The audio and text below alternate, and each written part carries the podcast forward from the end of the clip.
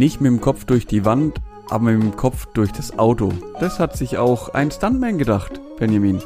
Und jeder, der einen Hollywood-Film kennt, sollte diesmal nach Russland gucken. Stuntmänner gibt es scheinbar nicht nur in Russland, sondern auch in Deutschland. Meinen irgendwelche Leute, sie müssten irgendwelche abgefahrenen Sachen auf den Straßen machen. Und da hat es die Frage gegeben, was würde mein Vater in der Situation tun? Die Frage ist ja auch, haben wir denn noch genug Zeit zum Einkaufen? Oder machen wir uns jetzt alle einfach das Leben einfach und lassen uns das Zeug liefern nach Hause und sagen Hallo frisch? Bei der Sache waren wir uns offensichtlich einig, aber bei was wir uns nicht einig waren, waren der vorgezogene Was wäre wenn? Denn wer gibt denn gerne schon 1600 Euro für einen Beistelltisch aus? Ja, wenigstens hast du danach ja noch die Geschichte ausgepackt mit den Dingen, die die Welt nicht braucht. Und Benjamin, dafür danke ich dir. Gerne.